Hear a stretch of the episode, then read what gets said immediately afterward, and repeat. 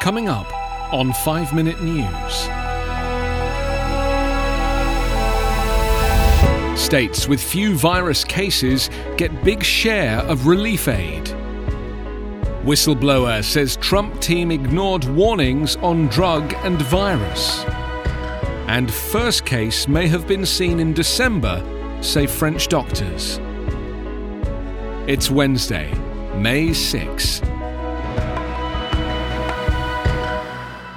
I'm Anthony Davis. Alaska, Hawaii, Montana, and Wyoming are not epicenters of the coronavirus pandemic. Yet these four states scored big this spring when Congress pumped out direct federal aid, while the two hardest hit states, New York and New Jersey, got comparatively little given the vast numbers of cases and deaths they had seen. Analysis shows that states with small populations like these took in an outsized share of the $150 billion in federal money that was designed to address coronavirus related expenses when measured by the number of positive tests for the COVID 19 disease. Their haul ranged from $2 million per positive test in Hawaii to nearly $3.4 million per test in Alaska. In Wyoming, with less than 600 positive cases, the $1.2 billion it received from the congressional package equates to 80% of its annual general state budget. By comparison, New York and New Jersey received about $24,000 and $27,000 respectively for each positive coronavirus test. Other states with high numbers of coronavirus cases, including Massachusetts, Michigan, and Illinois, received less than $100,000 per positive case. The money for state governments is a slice of the $2.2 trillion federal stimulus passed in late March. But in the coronavirus fight, the disproportionate share going to smaller states has consequences. States with high numbers of infections and deaths say they need that money for immediate expenses related to fighting an outbreak that threatened to overwhelm their hospital systems, from staff overtime to setting up makeshift hospitals. Some states with relatively few cases have been able to reopen their economies faster and have more options on how to spend the federal largesse. Many are now trying to determine how they can spend the windfall while keeping within the federal guidelines. A government scientist was ousted after the Trump administration ignored his dire warnings about COVID 19 and a malaria drug Donald Trump was pushing for the coronavirus, despite scant evidence it helped, according to a whistleblower complaint yesterday. Rick Bright, former director of the Biomedical Advanced Research and Development Authority, filed the complaint on Tuesday with the Office of Special Counsel, a government agency responsible for whistleblower complaints.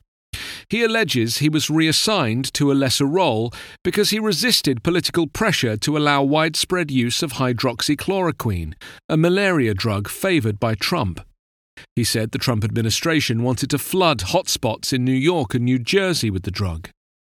To date, there have been nearly 1.2 million confirmed cases in the United States and more than 70,000 deaths. Bright also said the Trump administration rejected his warnings on COVID 19, the disease caused by the virus. He said he acted with urgency to address the growing spread of COVID 19 after the World Health Organization issued a warning in January. But he said he encountered resistance from HHS leadership, including Health and Human Services Secretary Alex Azar, who appeared intent on downplaying this catastrophic event. Bright opposed broad use of the drug, arguing scientific evidence wasn't there to back up its use in coronavirus patients. Last month, the US Food and Drug Administration warned doctors against prescribing hydroxychloroquine except in hospitals and research studies.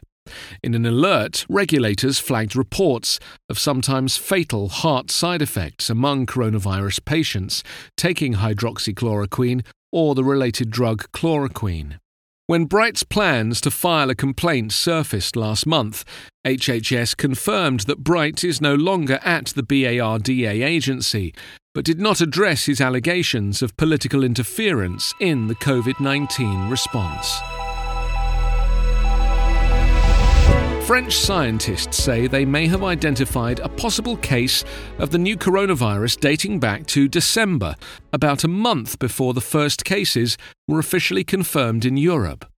In a study published in the International Journal of Microbial Agents, doctors at a hospital north of Paris reviewed retrospective samples of 14 patients treated for atypical pneumonia between early December and mid January. Among those were the records of Amirouche Hammar, a fishmonger in his 40s from Algeria who has lived in France for years and had no recent travel history.